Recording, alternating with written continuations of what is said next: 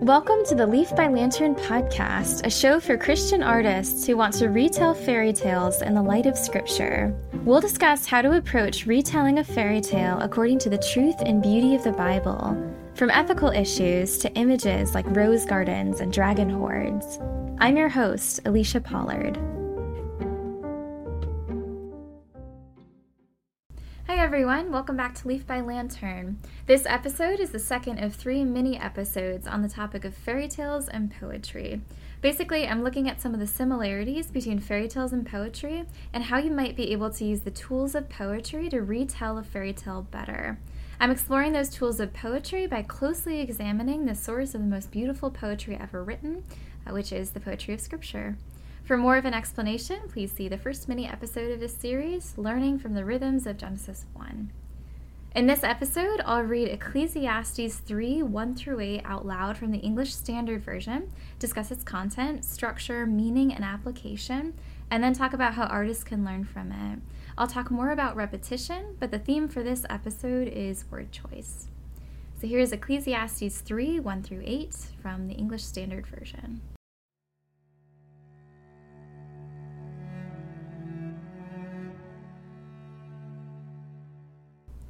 For everything there is a season and a time for every matter under heaven a time to be born and a time to die, a time to plant and a time to pluck up what is planted, a time to kill and a time to heal, a time to break down and a time to build up, a time to weep and a time to laugh, a time to mourn and a time to dance, a time to cast away stones and a time to gather stones together, a time to embrace and a time to refrain from embracing a time to seek and a time to lose, a time to keep and a time to cast away, a time to tear and a time to sow, a time to keep silence and a time to speak, a time to love and a time to hate, a time for war and a time for peace.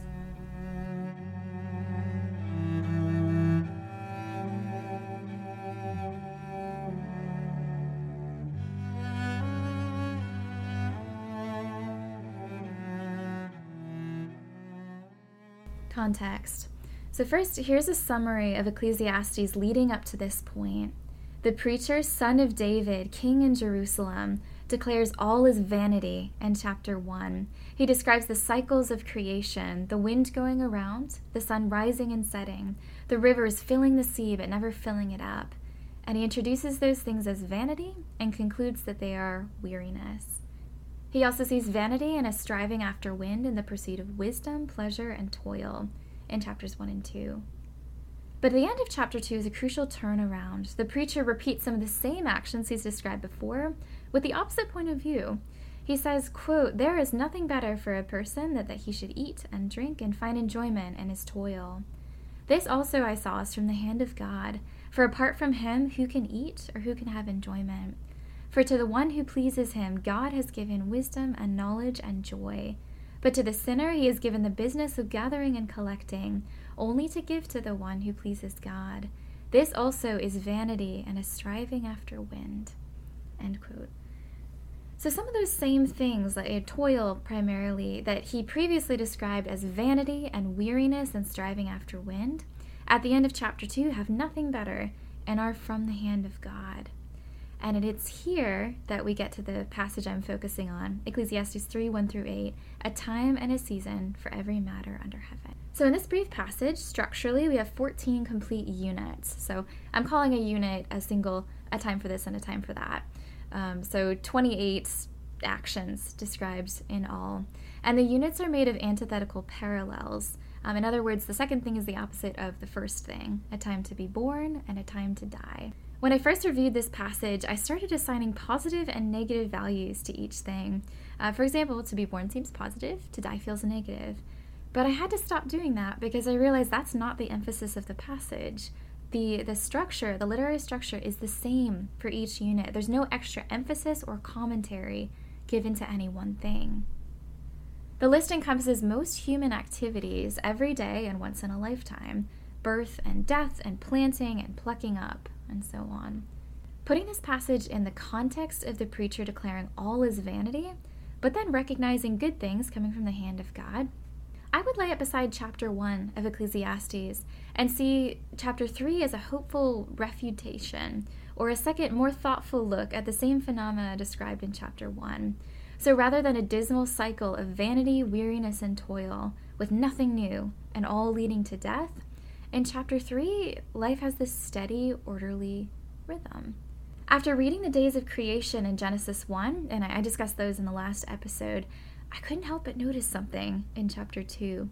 In his pursuit of earthly pleasures, the preacher builds houses, plants vineyards, makes gardens and parks and plants in them fruit trees, makes pools to water the trees, buys male and female slaves and has slaves born in his house, has great possessions of herds and flocks, gathers silver and golden treasure, gets singers, both men and women, and concubines, and finds pleasure and reward.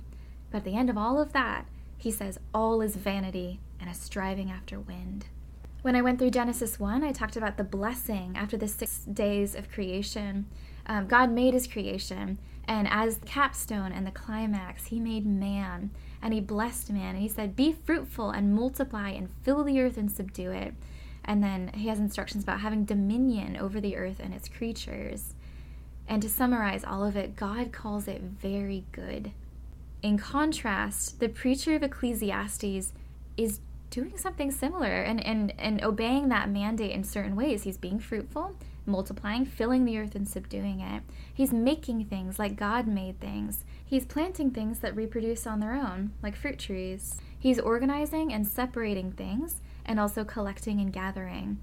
But in a post Genesis 3 world that has sin and death, he finds all of this vanity. He cannot like God call it good because the preacher is a man and not God and he will die. It's when the preacher does what he's, he should do. He looks to pleasing God and accepting pleasure and toil from the hand of God, that he finds nothing better and an orderly season for every pursuit.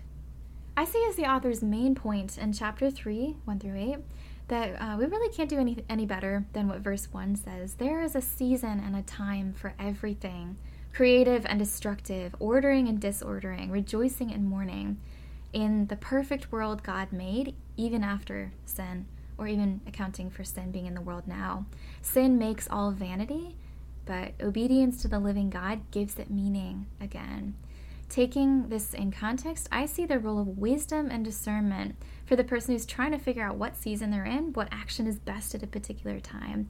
For for everything there is a season and a time. In connection to the Lord Jesus Christ, because all of Scripture points to Christ, I see the redemption of the gospel as the breaking of a cycle that could be nothing more than vanity, toil, and a striving after wind. It is in becoming children of God, and I'm referencing John 1 again, as I did in the Genesis episode, uh, becoming children of God, receiving and believing in Jesus Christ, that we're given eternal life beyond and overcoming this world of death and the dreary repetition of toil. I see some interesting main application questions you could take from that main point. Maybe, how can faith in Christ give us joy in each season, pleasurable or painful? Or closer to home for me, the question I have asked and been asked since my childhood How can I work as unto the Lord, even in work that is boring, difficult, meaningless, and exhausting? But again, as in the Genesis episode, I'm also looking at this passage as an artist. So I'm I'm looking for the artistic craftsmanship used by the author who was inspired to write these words and how I can learn from it as an artist who follows Christ. So, as in Genesis 1, uh, I see here a perfectly measured use of repetition and word choice. So, repetition, that was the theme of the Genesis episode.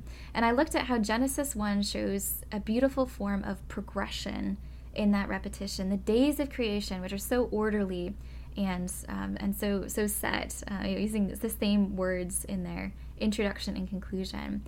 But each creational day growing more complicated as the Lord builds on what He has made, so that the climax is the creation and blessing of man, made in the image of God. But the phrasing here in Ecclesiastes 3, the repetition, is, is perfectly exact. It's not switching up the structure at all. It's, it's consistent at the very end. So it becomes a perfect rhythm, a song. It has um, a steadiness and a steadfastness um, in contrast to the growing complexity of Genesis 1. And the parallelism and its even pattern gives me the sense of, of peace and rightness and orderly world, even in the midst of declarations of, of vanity, as I said. So, looking at this technique, this this perfect repetition, in contrast to the kind of building, progressing repetition of Genesis one, it opened my mind to the possibilities of repetition. So, definitely progression, but also the building of an atmosphere as you're telling a story in a work of art. Because the fun thing about repetition is you can harness its power in different directions. You can have joyful repetition, some hopeful thing like a symbol in a treasure hunt, or a recycled phrase that characters use to recognize or encourage each other. Ominous repetition, the drumbeats of an enemy, or better yet, an unknown enemy. Mysterious repetition that creates a trail of clues. Using the same words, phrases, lines of dialogue, descriptions, or images can bind your fairy tale retelling together so it feels right. Secondly, again, more of the main theme for this episode word choice. Every word in Ecclesiastes 3 becomes bigger because it stands alone and it's in such a simple structure mourning, dancing, killing, healing, casting away stones, gathering stones together. All of these speak to greater realities. And again, in just such a, a simple, vivid, deep structure. In their simplicity, they're, they're fathoms deep. When I brainstormed this episode and wanted to talk about word choice in relation to fairy tale retellings, I thought of a conference session I attended a few years ago. It was a session on Tolkien and language at the Square Halo Conference in Lancaster, Pennsylvania. And it was February. It was that kind of very grim, cold February that the New England and Mid Atlantic states are so used to. That that gray, embittered frigidness that sparkles when it's sunny, but when it's overcast, it's, it's just dour.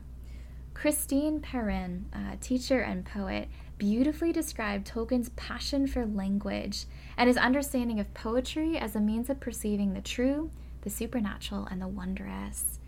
Her talk is printed fully in a book that they gave us, J.R. Tolkien and the Arts, which is published by Square Halo Press. So I'm going to quote directly from that book, and I definitely encourage you to get a copy because her writing is excellent, and there are a lot of other great essays in there. So, on the subject of word choice in relation to this episode, I'll quote from just one section with a little bit of paraphrasing. So, Perrin takes the time to explain the etymology of the word desire. She says it, quote, traces its line back to the Latin word desiderare, de, down, sidus, star, meaning of the stars. Therefore, to desire suggests that human longing is mixed up with the stars themselves So, skipping a small section of her, of her work. This is a small taste of the former unity of relationship between ourselves and the heavens that is still buried in the word desire. And through its etymology, we are able to grope our way back toward an understanding of the whole that language can provide. Her essay includes a lot more. She talks about naming, myth making, human memories buried in common words, uh, but that gives you a little taste. So, thinking of all of this, inspired by the perfect rhythm of Ecclesiastes 3, as well as its perfect use of words, here's a recommendation for using the tools of poetry when you're trying to retell a fairy tale in the light of Scripture.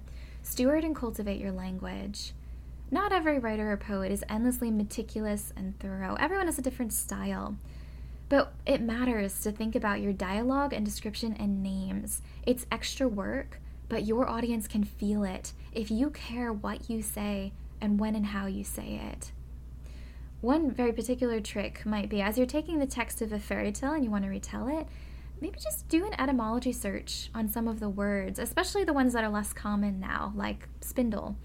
There may be memories and understandings in there that help you glimpse spiritual meanings you never guessed that help you see this fairy tale in the light of the inspired word of God um, with, with greater clarity. Thanks for joining. Next episode, I'll look at Proverbs 8 22 through 36. I'll review the themes of repetition and word choice and introduce a third intersection of fairy tales and poetry personification.